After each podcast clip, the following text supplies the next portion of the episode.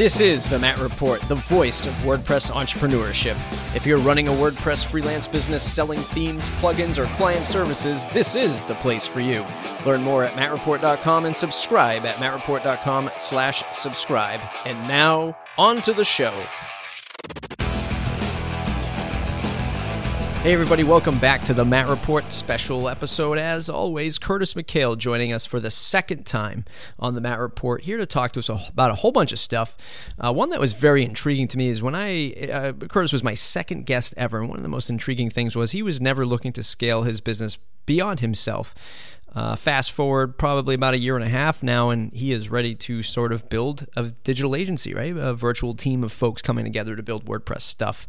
Um, so it's going to be some pretty good insight as to why that changed and what he's doing to take those uh, to make those steps forward and to in- increase revenue so that he can hire people. Um, and he's actually recently hired some folks for some administrative stuff, and we're going to learn about how he hired and um, what the what it was like to negotiate pay and and and some actually some downfalls of hiring some of the wrong people. Uh, so we're going to talk about that as well. Very very interesting interesting guest as always. Does a lot with uh, his own freelance consulting and uh, writing uh, a lot of blog posts around that uh, about productivity, about managing money, about managing time, and how how all of that translates to a better business. Right, you're getting better revenue streams, you're getting better clients, and in the end, it's all managed time wise very efficiently. So look forward to another great episode with Curtis McHale. Uh, we always love having him uh, be part of the show. Other things happening around the Matt Report about a week away from WordCamp New York. Well, I'll be there with our executive producer, Lisa Snyder. Uh, look for a blog post that'll sort of outline where we'll be. Uh, we're going to be hopefully meeting up with other Matt Report Pro members that'll be there. Uh, so that'll be exciting to sort of meet folks face to face and sort of have a little powwow session about our WordPress businesses and see how things are going um, and maybe grab some advice from others. So if you're at WordCamp New York uh, in the first weekend of August, uh, do look for us and look for a blog post that'll sort of outline where we'll be and where we're at. So that'll be super, super fun. Uh, other things I have going on, we're working on a plugin that I'm looking for beta testers, and uh, I'm only doing a closed beta round. Uh, I've blogged about it sort of. Uh, in the past, and this is m- more about having agencies, small to medium sized agencies, or developers try to test out this plugin with us in a closed beta. So if that's you, if you're if you're building projects and you're building clients 3500 and above for these types of projects, we I'd love to hear from you. So go ahead and reach out to me, mattreportblog at gmail.com, and you can just throw uh, plugin in the subject line. Love to get you this closed beta plugin. I'm going to be talking more about that pretty soon. Um, it'll just help you build a WordPress site little bit faster, a little bit more efficiently. Um, it really is around content and displaying content in unique ways. So I'm excited to get that out. I'm excited to talk about it a little bit more once we have it ready. But again, if you'd like to, if you're interested uh, in testing out this plugin, I am looking for somebody who's working on a project. And again, it's probably good for agencies or developers who are billing out 3500 bucks at the minimum uh, for some kind of custom theme or site uh, with some custom functionality and display of content. So, once again, mattreportblog at gmail.com.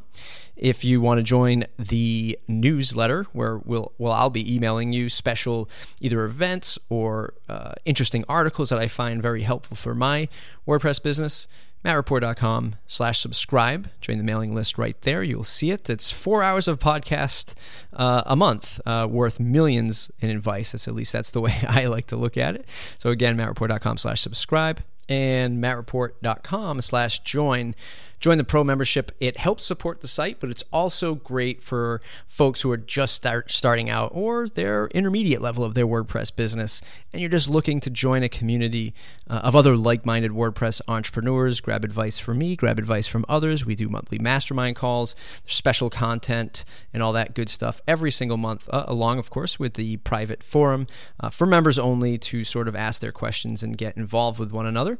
Uh, you can check that out at mattreport.com/join. There's a new annual plan uh, for those of you that don't want to be burdened by a monthly billing, uh, though it still is available. Uh, you can join the annual plan for a nice discount and uh, all the offerings of the Matt Report Pro plan. So I look to see you there again, mattreport.com slash join. And without further ado, let's get on to Curtis McHale. Hey everybody, welcome back to the Matt Report. Uh, you know, as always, your host Matt, and today I'm here with a repeat offender. I mean, repeat guest, Curtis McHale. Uh, was my second guest ever on the Matt Report, and we were reminiscing about this the other day, Curtis, when I said I was stalking you uh, on Twitter. I made you feel real comfortable, didn't I? I honestly don't even remember that now. uh, so this time, I have still. You'll you'll be happy to know that I still stalk you on Twitter, uh, which is probably why you're back. Uh, and uh, yeah, welcome to the program, sir. Good to have you back. Thanks very much. It's nice to be back. Um, there's a lot of stuff I want to cover. There's a lot of things that have changed from the last time that you were on, which was probably over about a year and a half ago at this point. Um, now that we're pressing close to almost 100 episodes of the Matt Report, uh, where have you where have you come since the last time we spoke uh, with your freelance business and uh, you know impending agency stuff that I've been hearing about? What's going on in the Curtis McHale world?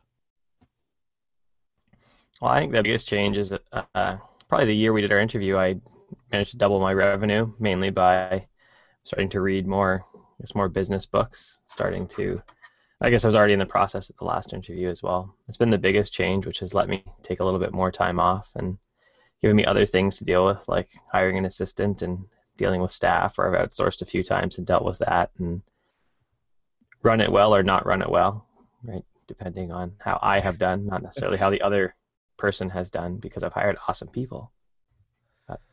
That's nice. Um, let's talk about that for for a minute now. A lot of folks uh, who are either freelance developers or designers who are just getting into the space are probably not even anywhere near uh, outsourcing and maybe even thinking about the business side of things. Uh, heck, I'd, lo- I'd love to say that this show kind of inspired you to do that, but uh, I know uh, I'm not going to take all the credit for that. But if you give somebody a piece of advice about jumping into the sort, sort of business side of things, getting their sort of life in order to double their rates and bring in more income, uh, what would your what would your one tip be for that person? Stop watching television at night. no more Game of Thrones. We're done. Well, uh, I so coinciding what really started my year of doubling my income is we stopped watching television every night of the week. We started reading business books, and we being my wife as well, because although she is a stay-at-home mom now, she used to run like a six-figure a month sales floor and ran that for 10 years almost, um, and took it to six figures a month from, you know, just under six figures to mid six figures. So both us, you know, reading business, talking business all the time, and being strategic instead of just letting things run around. So, but we had to give ourselves the margin or the time to be able to do that, which we did by not turning the television on at night, except for on weekends. Yeah, yeah. I think advice like that is is is awesome because it's it's the little things that you can change, right? It's like losing weight, right? Everyone's like, "Oh my God, I got to lose 6,500 pounds," and then you start overwhelming yourself about all the things you have to do, and then you're cutting out sugars and breads and milk and cheeses and everything, and you're down to water and you know dried grass, you know, for for a week, and you're and you mm-hmm. hate it and that doesn't work. took on so much. Um, you know, so there there are things like that that can overwhelm uh, each each other or ourselves. Um, but when you're reading these books and you're reading all these business books, do you ever feel like it's the same advice over and over again, or do you sort of uh, how do you approach that by studying each book and, and writing an outline? Take us down that path. Mm, I take a bunch of notes. If you look back, because I've been uh, actually writing about like what I read that month, and if you look back through my blog post after reading the book, you'd be like, oh, he talked about this out of the book and this out of the book.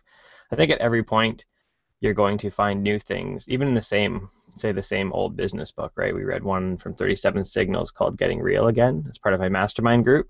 And I read that years ago, and I read it again and was like, oh, there's a whole bunch of new things that I hadn't highlighted. Some of the highlights were still good, and some some of the other ones were, you know, some of them were not good for me now.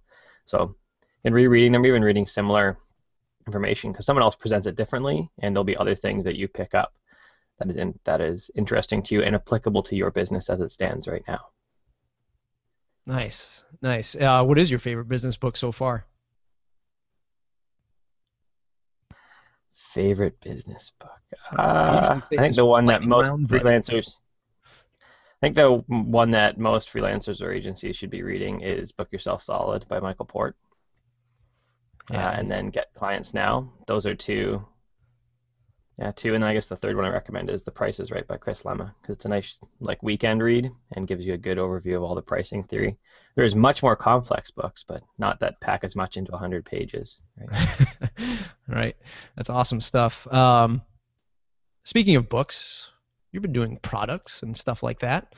Uh, what's going on with that? What's your what's your approach to uh, doing products and and why uh, are you doing products? well, the last book I wrote called Don't Be an Idiot, Run a Viable Business was strictly came out of last year's WordCamp. I wrote my outline for the WordCamp and realized I was sitting at like 15,000 words and said, that's a little more than a presentation probably. and so I also made a book. And that was like, that's how that one started. It kind of just crept up on me after a week, week and a half of writing really. I wrote 15,000 words for the presentation in a week. So we'll see what happens with this WordCamp coming up in two weeks when I have a stuff on unit testing. I'm looking at all the resources I have, and it's like a 28 gig Scrivener file of all wow. the videos and all the other stuff that I have accumulated to just cr- put together a good presentation for it. So it may be another book. Is is Scrivener one of the best tools for writing a book? I think so. Um, I don't love how it supports some Markdown and some other nerdy things that some people may or may not care about. But as far as organizing your resources, being able to easily move chunks around, it is by far the best tool. Mm. Wish had a Mac or an iPad version, which has been coming for years, but we shall see. I hear from people in the know that they've seen like actual demo versions when they've met the developers at WWDC recently, but there's nothing more concrete than that. Uh, a lot of freelancers out there, especially in the WordPress space, are building their products on the side, and they might be themes or plugins. Uh, in your case, uh, it, it is a digital product. It is an, e- an ebook, and and doing some mastermind stuff and probably some business consulting at this point because of all the stuff you've been talking about on your blog. What's that balance like? Um, how do you approach it from splitting your time between ser- client services work, product building work, uh, marketing strategies? How do you kind of divvy that all up? I'm not sure that I do have a good strategy currently. That's something that I'm working on right now.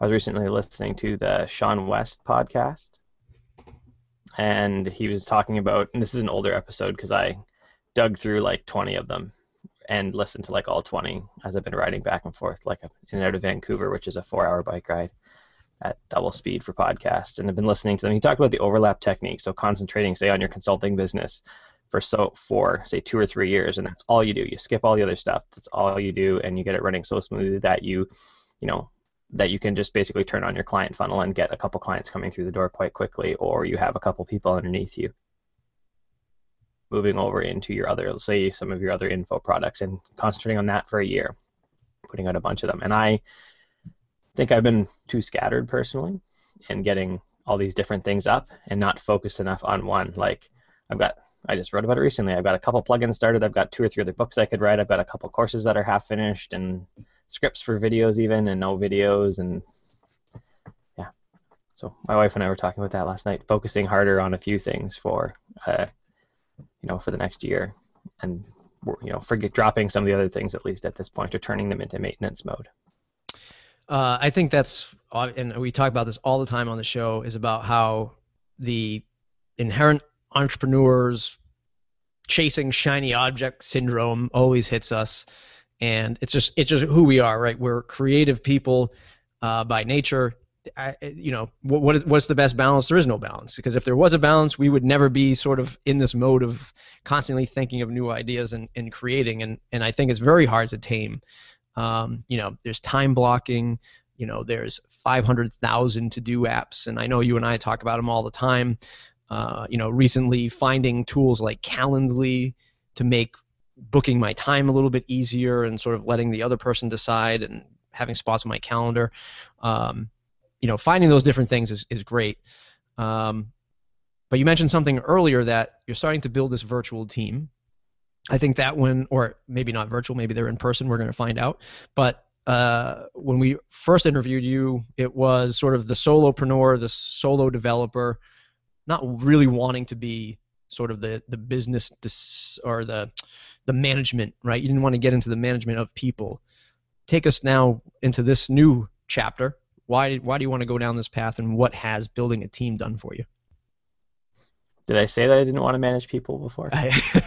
Maybe you said you definitely didn't want to run an agency. I said I didn't want to. Did I? Okay. So my I have one person that is they're not full time, but they're regular. So I have an admin assistant who happens to be local. I have tried outsourcing some of these tasks before to utter complete and utter failure, and so a local uh, woman um, was looking for some extra work because the bank she's working at she's only part time and she does a bunch of like she actually schedules my emails that go out. So I write all the content and just put it in our in our uh, task management app, and she takes care of writing, say, my blog post summary, and then getting the email set up and converting over some things for me. So it is still my content, but she takes care of that. She takes care of entering all my receipts. Um, she sends most of my invoices as well, so that I don't have to. Because again, most invoices can go, you know, if it goes Tuesday or Wednesday, it's not that big a deal, and that's kind of how her time works, right? I'll say it needs to go on Tuesday, and if it goes Monday, that's fine as well, typically. So that's my only continuous person. I've hired a few other, like other developers, um, which, and it has turned out good and not good. Partially because I think I have had expectations about how things will run and then never communicated them. So it's all on me, right? And then I'm like sitting back here, oh, why didn't why did they do this? Why didn't they do that? And then I then as I think about it, because I never told them. Like it's only your fault if I've told you. If I've never told you, it is entirely my fault. So yeah. Let's dissect this uh, scenario for a little bit. Can you tell us why the first round was an utter failure for hiring the person? Oh, like for my admin assistants? Yeah. Yeah. I have tried outsourcing like virtual assistants. This is, I think, my third one. Um, the first one, it was an agency in Canada, and they theoretically had people of varying skills, right? So I think I paid them forty dollars an hour or something. And then people of varying skills, right? Like you hired that agency that was a virtual assistant, and they had someone on there who could do some design, and someone on, on there who could do other things. And specifically, we were working on a design project, and it got delayed and delayed and delayed. And then what I finally got back was like, I could have done it. And I said I was a designer once, and I will never show you what I did when I said I was a designer and I was mad. Had stuff like putting sliders on there. It's like I, t- I never said anything about sliders. I don't want the 9,000 social media buttons. Like that's not right. I specifically said no to this earlier. Now I have this everywhere, and it was just terrible. So was that a that breakdown? Was, was that a breakdown of their process, or were you just not maybe giving them the specs as maybe you as you wanted? I was giving them wireframes, so I hope I was giving them specs. Uh, I think it was a breakdown of their process. Like I said, it was months before I even got like a design comp, really. After going back and forth, and their one designer abandoned, like took off, and then I was with the second one that was recommended by someone there, and it was just not great. And that, my first attempt at outsourcing was not I went for cheap, cheap, cheap, right? So the girl I pay, or the sorry, the woman I pay locally, I pay her just a little bit above what she makes at the bank. So, and the, then obviously, because uh, she has to take personal taxes, I pay actually about twenty five percent more. So she actually takes home just a little more than she makes at the bank. One of the things that sort of drives me crazy is listening to a lot of a lot of the other entrepreneur podcasts and internet marketing podcasts, and they and they make it so darn easy to tell the crowd, yeah, yeah, just just go on Odesk, hire somebody, go on Elance, hire somebody. Uh, in fact, one of our past guests, which I, I, caught a lot of flack for, and I tried to give him a little flack during the show, uh, had also recommended that same thing, and I've been there, right? And uh, I, have been there doing it as a consulting thing for a client. Client says, "Hey, uh, I can't hire you. Uh, you know, I can't hire your agency. It's just not in our budget. Maybe you can help us outsource, right?" So I've been there. I've been on Odesk. I've been on Elance, trying to find folks uh, that are affordable for these other, you know, clients. And e- even I, as I manage a team locally, struggle to get to get the point across, to get the project across to these people. I can't even imagine how somebody who doesn't have any of the technical experience or WordPress experience can communicate with somebody else on the other end. Um, language barriers, time barriers, experience barriers. There's so much, uh, and I think that some folks are doing a disservice by just uh, quickly recommending that as as the solution and not hiring professionals like you and I. Uh, I think what they haven't talked about is their process. Like, if it's successful, I was listening to a podcast a while ago, and he had like a eight-step process to find someone on Odesk. And I remember listening. I, I don't remember the, but it was something like you give them like, you have your real project you want, and then you make another like small project out of it, and you give it to like six people, and then you basically whittle them down as you give them more and more responsibility. And by the end of this eight, the eighth project, you actually can have someone that can do your real project. And I thought about that, and I was like, yeah, that would probably work actually, because you've like can you know continued to whittle away and whittle away at who's good, right? And even finding someone, this person's really good at say the HTML, CSS, this person's good at the back end, so let's get them to do each part, right? Here, here's the design. Give me an HTML, CSS. This guy can then plug it into WordPress. Um, yeah, I, I, I, totally agree. And on and as I flip the coin, uh, I, I uh, the editor, the, uh, the the gentleman who edits the show here, uh, I found through Odesk, and I did the same process. Right, I, I put it out there. Uh, I found a bunch of folks from all over the globe, and then I sort of narrowed it down to a couple uh, gents in uh, North America, um, and then specifically into my time zone because it was so much easier for me to communicate. He does a great job. Uh, his name's Dave. I recommend him to anybody uh, who wants somebody to uh, edit a podcast. And if you want it, if you want that information, just email me mattreportblog at gmail.com and I'll hook you up with Dave. Uh, let's talk about Kurt now. Let's go from okay, you're starting to form that that virtual agency again. What's the what's the goal? What's the vision for forming the team? I, I notice you might be moving into an office space. Uh, let's talk about that. Yeah, when I say office space, I mean a room slightly larger than what I have now, because behind me is this curtain, so you don't see like my dog on the bed in the laundry basket. So it would be a room with just me. It would not be like a big agency office or anything. If you I'd want to see room. Curtis's room, go back to the episode that I interviewed him, and then you will see the room. Yes, you'll see the room. Although my camera was lower at the time, so you see closets and stuff. But now the dog's back there, and I know there's laundry and there's a baby crib on the far side, and right because I have two kids now in a two-bedroom house and my office on one side of the uh, on of our room. So I've been finding it harder this year to work. So office wise, it would simply be a room, you know, a few miles from my house, so I can ride my bike over and take it into my office and have a room. In a in a the local native band has a bunch of extra offices they just don't need, so they rent them out extremely cheap. Very nice. Very nice. Um, so you're, you're not thinking creative agency 10 12 people in the room drawing on the walls with whiteboards and stuff like that scrumming all along? No no. I think finding good people is hard to find like in any locale but in my town which is so 60 miles from vancouver where it's two blocks and i can be like looking at a cow it's hard to find anyone, right? There are a few people that are good in WordPress. So one of the owners of WP Touch Pro is here in town when he's not traveling all over the world. But other than that, there's that's about it. Like I don't don't I don't meet anyone at Vancouver meetups. They're like, oh, you're in Chilliwack too. There's just me, as far as I know. Um, so no, I don't think like getting people to move out would be a viable option or feasible option, and I'm not sure that I want to do that. I think long term, as I think about my agency, and I just think about my life in general, something I've always loved to do is teach. Right, I've been a certified climbing instructor, certified whitewater kayaking instructor. I've taught a myriad of outdoor skills. I've taught lots of just different things in general, and I'm teaching at BCIT, the local college, um, e-commerce and advanced development techniques, and I very much enjoy that. And so, I think long term with an agency, I want to be able to input into people to help them become better um, help them to achieve their goals. I read stuff like on trade leadership or about other businesses who um, are like are helping their staff. Like you're, you know, you're working for me, say as a landscaper for the next, you know, two years. I know you really want to be a pilot. And at the end of two years, I say, hey, you really want to be a pilot? I got you the. Well, here's the lessons that you can take. You can still work for me, and any day you need off to take your lessons, go take them. That's fine. And I want to be able to do stuff like that to help people succeed, really. Um, and you know that's going to require having a few employees around so there's more like more income all over so that I can put some of my own time and you know some of their time which would be paid as well into training into making them better so even look at some of my students that I teach and would love love to have the income and the work right now to be able to bring them on and, and kind of help them along and learn um, so that they can become better developers and go off and charge you know lots for their services because they're skilled.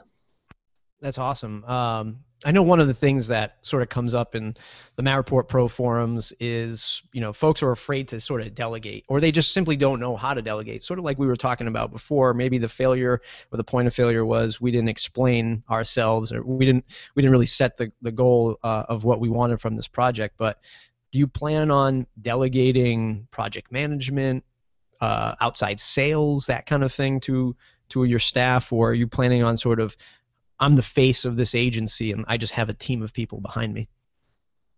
I'd probably start with development again. Um, so probably the biggest success I've had with my virtual assistant now, my virtual assistant, because I don't see her very often in town, but she is in town, was outlining like here's your three or three, four key performance indicators. If at the end of three months you can do this and I never have to touch them, we are good.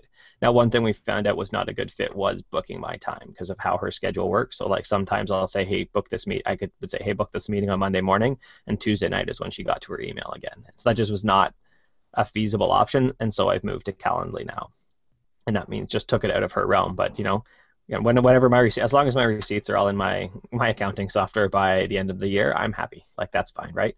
If we're off a couple days when I want to look at stuff at the end of the month, that is not killing things.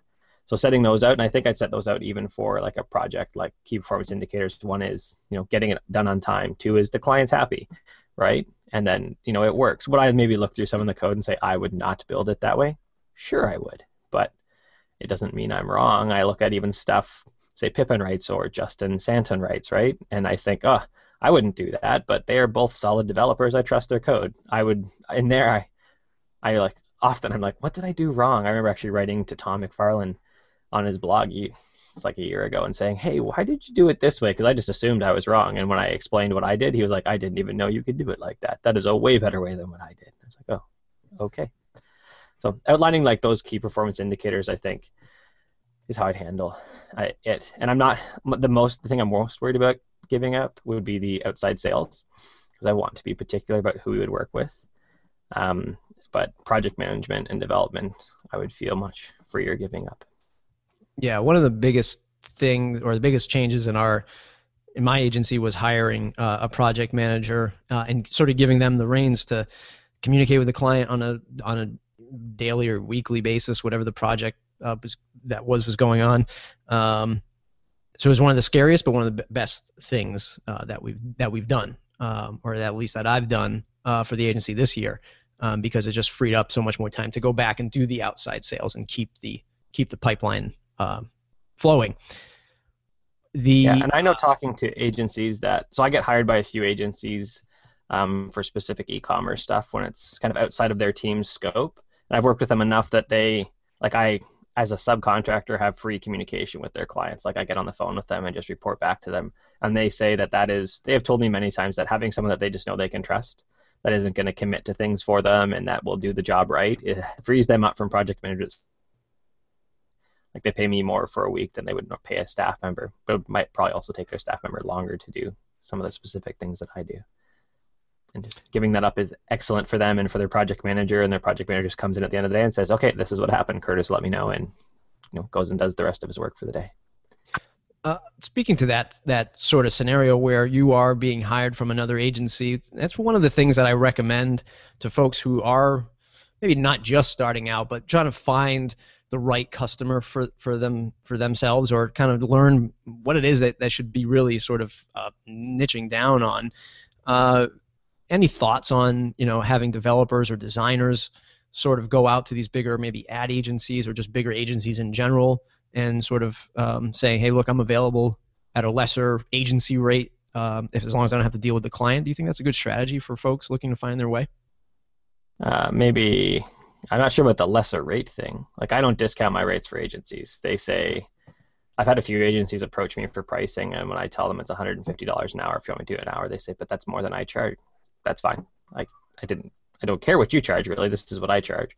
And I have other. I have one freelancer that I work with quite regularly, and when I up my rates, she just came back and said, "Hey, Curtis, I'd love to work with you, but I simply can't afford that. That's just not going to work. Um, so I can't afford this, which is higher than what you what I was paying you before, but I can't afford that." And I looked at again my overall scope, and it it's so easy to work with her as a designer. Like she understands enough about all the technical end that we can have a good discussion about why things don't work. That I said, "Okay, I can do it for that for you," right? And then all my flat rate stuff goes up, went up for her anyways, but. Um, eh, I don't know. Like I've lucked into being specific enough at this point that agencies find me when they have a problem. Or when I first started out, uh, the guys at WPtouch Pro, so Brave New Code, they were just getting out of agency work and they just started sending me everything. So I had ton like I just fell into that. There one day they said, "Hey, you've been in our forums a bit," and you know I had met Duane locally, and he's you know he seemed you you have some things to learn, but you're asking all the right questions all the time, so we can send clients to you, and you don't seem like you're crazy. So you will actually deal with them well. and so they sent me like like all of my first clients, some of which I still have today, they sent to me because they were just backing out of client work. Uh, so, speaking of clients, and again, uh, on this whole journey of sort of going from the solo to the sort of virtual team, what kind of clients are you finding yourself saying no to nowadays? Uh, usually, that's the a lot of folks are afraid to say no, but um, you know, I'm, I'm pretty sure when folks start to hear your price point, and they're going to say, "I just can't afford it, but can you still do it for 500 bucks?" How are you managing the nodes, uh, and what clients are type of clients are you looking for today? I think what I'm looking for in a client is a client who's looking for an investment, not an expense, right? So local barbershop is I just needed up my website up because someone needs to find my phone number and my hours. It's an expense for them. Whereas a lot of the clients I'm dealing with are larger than, and when they look at building, say, a new new e-commerce site or a new membership or tweaking their dashboard, they're saying, um, you know, we can save our sales team, you know, five hours a day across ten salespeople by having this new flow on our website where our customers can build all the products and then our sales team can come in for them, right? And now some customers are still going to call them, but they recognize they can save all this time. So this is an investment in saving money. Or this is an investment because we will make more because we've increased our conversions, or because we've stopped our site from crashing, or you know, one thing I saw was for another client was their whole deployment process was broken. It, every time they went to update the site, it just crashed. Um, until I came in and we set up a process, and then it didn't crash at all while I was doing anything for them. And then it probably, I don't believe it is now because the guy who picked it up was is a good WordPress developer, and I just had to, you know, teach him our process. That was the only. There's no. There's this is how WordPress works, which is what it was with a lot of the other people. And this guy was. This is how we are doing it, and you may have changed it or may have not, but he was a solid developer. Mm. So it, it just sounds like the, the type of client is much more tech savvy, much more, uh, you know, they have an existing site. They've already been through probably iterations of designs, developments, launches, that kind of thing. They, they know that they have staging servers behind the scenes and they're uh, not just actively cowboy coding uh, on a live site. How, how do folks find these sort of more technically inclined clients or, or, or can they not level up to that point until they sort of learn themselves and get better at WordPress or coding in general. Um, how can they find this this type of client? What's your recommendation? I think you just have to put you have to put yourself out there as a certain type of developer, right? So I know I did a while ago. I did an interview on WP Engine. I was talking about some of this deployment and other stuff, and I had a few clients basically read through that and say, "We want you to work for us." And th- at that point, I said, "Oh, okay," and I actually quoted them like significantly higher than what I was charging at the time, and they were just like, sure, no, not a problem, because I was the guy. Um, and even with, like, say, some of the membership sites, my typical project now, it's been to three or four people who say I can do A, B, and C, but if you want to get D done too, you need to go talk to Curtis, right? And so they've already talked to two or three people that have said I can do parts of this, but I cannot do that part, and you need to go talk to him. Uh, same with one of the agencies I work for. They they do a lot of other work, but they come to me when it's that part that their lead developer looks at it and goes, eh, we can just get Curtis to do that way faster. It's not that he's incapable of doing it. He just looks at it and says, Curtis will know how to do that. Like, he'll sit down in a week and build out the API to interface WooCommerce with their custom weird database because he's done it for us two or three times. He builds it in like, you know, five days. And it's an expensive five days, but it would take us like a few weeks to do it and it would be a headache. So. No, that's that's that's great, and, and it's I guess it's one of those things that make it probably a little bit more manageable on your end, right? Because your your sprints are maybe shorter. I'm just taking a guess here, but maybe your sprints are shorter, and it's not like an overwhelming 90 day project. You know that I'm booked for a week, two weeks to do this one specific task, and um, maybe it's more bite size for you, for lack of a better word. Yeah, with the some of the agents I, was, I work with, yes. With the one that had the terrible deployment process, I remember sitting there and looking at their first to-do list and laughing and saying, "You need me for more than two weeks." And I said, "No, two weeks." So six weeks later, because I left four weeks free time, because I knew they needed me for more than two weeks, they were like, "Are you done? You mean you have other work?" And it's like, guys, I couldn't leave like more than four weeks blank. That was even a big risk. And they said, "Yeah, you're right." So them, it was everything from like getting started off, getting the deployment process down to like building a myriad of custom plugins to profiling the WordPress admin with you know advanced profiling tools and starting to write some unit tests for some of their plugins as well because they were having issues with some of their older plugins, and they had other developers that were not good. Again, good developers. So they did they built software, but not WordPress developers. So their guys came in and made it work, but it was not consistent enough. So one of the one of the things that um, just to pull you back down to sort of um, the maybe the freelancers and the, and the and the folks that are just getting started, maybe building more brochureware sites and, and dealing with a smaller business. A lot of the time times there will be, you know, earth-shattering consequences. If all of a sudden you told a client that it was going to be two weeks and then it ended up being six weeks, that client would be in an outrage, saying one, they can't afford it. Two, they don't know why it didn't get to that point uh, because they certainly don't understand technology. How do you negotiate, or how do you let that type of client know that look? I might have said two weeks. You might be thinking two weeks, but guess what, pal? We're in this knee deep now. We need to go another four. Um, what's your advice when you get into that situation? How do you sort of let the client know ahead of time that you're going to be going maybe 200% over original budget? It's tough. I do very good at sticking to original budget, even if it takes me extra time. If there has been no, like, no real change in scope, then I'm pretty close all the time, even if that means absorbing something. Um, and I've always been like that. There have certainly been times where I look at this and say, "Hey, you want this and it's it's this feature that I didn't expect to be crazy. Here's why it's all crazy and it's going to cost extra. Um, and I just I think the biggest thing is not being afraid and communicating right away. Like as soon as you know, let them know. I know on one three week project on Monday, I spent all Monday on a bug, and I emailed the client at the end of the day and said, "You will see no progress today because I spent all Monday on a bug." And it was something like a comma. It was literally like a comma miss bug.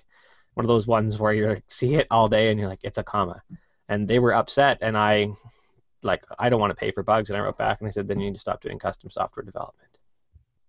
Bugs are a process. Bugs happen. There's nothing you can do about it. I will do my best to keep us on track, but bugs happen. If you do want no bugs and you don't want to pay for it, then stop doing custom software development. Buy something off the shelf and live with whatever it doesn't do.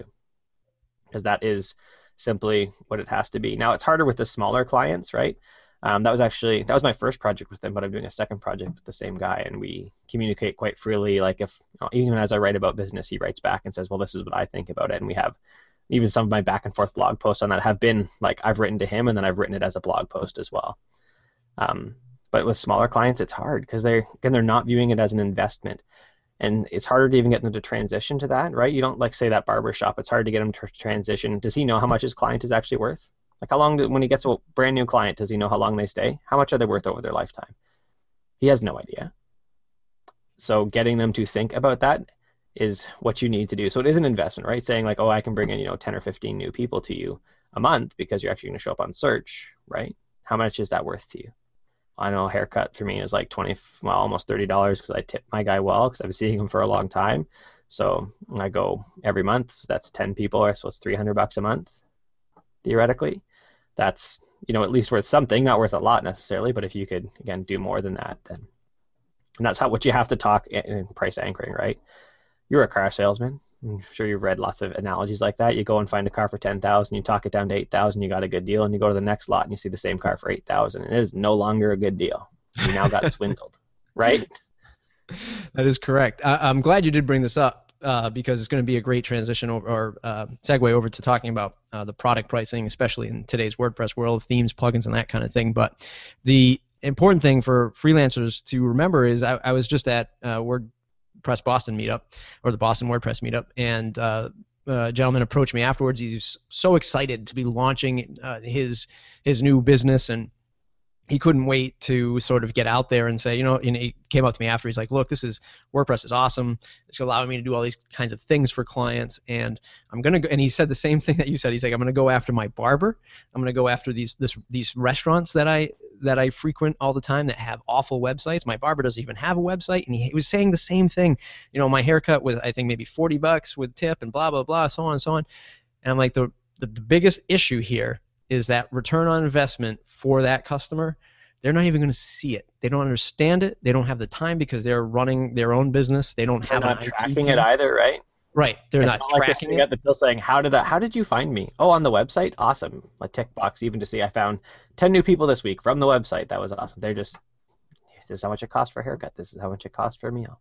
Right. And, and especially restaurants, like everyone looks at restaurants and they think, oh God, restaurant sites are awful. Well, that's because they run on such slim margins that they can't hire, you know, most of them anyway, can't hire folks like you and I and folks listening to the podcast because they they just there's no room, right? You could sit there and consult with them for hours upon uh, uh, the month, and you could say, if you spend five thousand dollars with me, I can make you fifteen thousand over the course of the next ninety days. Guess what? They're not going to do it. Um, most of them, anyway. But what you said was interesting is don't do custom software development. You know, buy something off the shelf. Let's talk about that. Let's talk about WordPress themes and product and plugins and products and, and stuff like that. I mean, do you think that this sort of shift to charging a little bit more to to get better product is is that true right now? Uh, do you think that things are going well? Do you think prices should go up? What's Curtis's take on the theme industry or plugin industry? And as a developer, I look at the plugins I pay for development tools like Migrate DB Pro, and I know like on my original cost, I was I, let's say it was hundred dollars. It was cheaper than it is now. And when the renewal came up at I think it's 190 now, I just was like, yeah, okay, it saves me. Like I charge 150 dollars an hour. If it saves me an hour in a month, it easily saves me an hour a week, I would say. And then even like for clients, they're like, can you migrate my site? And I'll set up a client onto a staging site and a development site and record a screencast and say, just click this button and you're done. Like I don't have to do anything anymore for that. And that lets them long term feel like they're better taken care of. Um, I've even used that as I they want to back stuff up and test plugin upgrades. Well, just click this button and then and then do that. Like upgrade your plugins and then if something breaks in your test site. So I look at like that as a business tool and that's no problem. But there's other things again, I think it's hard to get the clients that want to pay. I want to pay twenty five dollars for a theme, and they're it's not an investment. Their site is not an investment. Then it is an expense, right? So to say, okay, themes are hundred bucks now, it's going to be harder to convince them that hundred bucks is worth it. And I, like, I'd pay hundred bucks for a theme, or hundred or more for a theme, even um, that was well built. It's finding the well built ones. There's only three or four agencies that I would, or theme shops that I would even look at, right? And only one of them puts their stuff on ThemeForest. Um, yeah, the rest of them are not on ThemeForest or have left ThemeForest at this point. I know one, so I have one client, long-term client. They run a music, um, like a music venue in Dallas, and they have a restaurant as well. And so they bought um, a inexpensive theme, and then they had me look at it, right? And I, because I'd worked with them for years, and we looked at the ThemeForest theme, and it was like gaping security holes. You could put anything you wanted in any form or any input anywhere, and all, it would all just spit out your code no matter what you put in. And so we spent three thousand dollars making it safe, essentially. And I told them like after a security audit, I said, "This is the issues. If you trust your people on the back end, then all this stuff is technically safe. Just don't be dumb." And they said, "No, just fix it all." And so it did not. We could have built the whole thing, and it loads crazy slow and all this other stuff because it's got nine million options, right? But so it did not save them any money. And again, with that restaurant, I'm not sure what the margins are, but I know that the music venue does well. So maybe that the initial build was probably financed by the music venue. What what makes a well built product that Curtis would buy? For those in the audience who are who want to build a product that Curtis would buy, what is well built to you? Uh, documentation is one of the big things. Like we'll say, code has to be at a certain level, right? I look at code from some plugins that I still use, and I look at it and um, and think like the person they write code well for where they're at, but they, you know, I would write it better because I've been writing code for longer, right? It's not terrible. There's no gaping security holes, but it's not as optimized as I would. So putting that aside, you know, code is a certain level. Documentation is a big thing. I know, like, honestly, the WooCommerce documentation is absolutely retarded. It's terrible. it's you look through it and you're like, great, I have a list of all the function. I have gener- auto-generated function documentation. Developers, that is not documentation. That is a stab at saying you have documentation. That is like putting a social media button on your site and saying you have a social strategy. You don't. You put a social media button on your site. So auto-generating your documentation is you can say I have documentation. That's it. It's just a way to you know check a box off. Documentation. So I'm releasing a plugin hopefully soon. I keep getting sidetracked by life in general but I'm putting it. My documentation includes. Um, I'm not even going to do auto-generated documentation, although I could. But I'm manually documenting each hook and filter, and I am providing examples for each one. I'm recording screencasts on every part of the admin UI, like putting your license key in. This is how you do it. This is how you, uh, you know, this is how you do every portion of the whole admin UI. And I'm also writing it as well. So it's like for each video, there's a like all the written instructions with screenshots at the same time because some people will want to watch the video and some people will want to read it, right? And that's even when I blog about like WordPress and technical topics, I most of the time do both, right? If I'm doing a screencast, it's not it is not just a screencast with three sentences about what the screencast does. It is all the code as well and fully like full written. So that's the big thing that I look at for documentation. And then support, you'll see I know a few plugins out there where the support is just absolutely and utterly useless. And as I'm teaching, I'll tell students that I'm like, if you can pick this up and just run with it, great, because you're never going to hear about the developer from support. They're gonna, you know, send you one link and expect you to make a leap from some some non-technical topic to like this hugely in-depth technical topic, and you're simply not going to. So Pippin does awesome on support. I know I was talking with even one of the students who sent Pippin a support while he was supposed to be on vacation um, on Saturday night, and they had a response when they woke up Sunday morning. So is, is it fair to say that support? Um, what what what is a good level of support for a for an advanced developer like you? Is it safe to say that, like you just said, in, in 24 hours I got a response? Is that respectable? Are you, as an advanced developer, looking for, you know, if you were the one that sent in the request, looking for it at the in the same day? Um, what is uh, a good level of support? I'm probably. I think most advanced developers need all, the least support.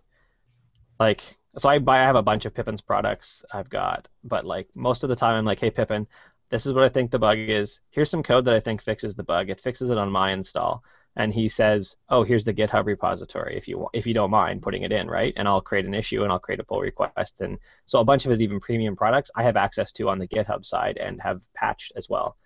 Even thinking, and I recognize that I am not the most important thing that Pippin does every day. I am not the like his world does not revolve around some bug that I found.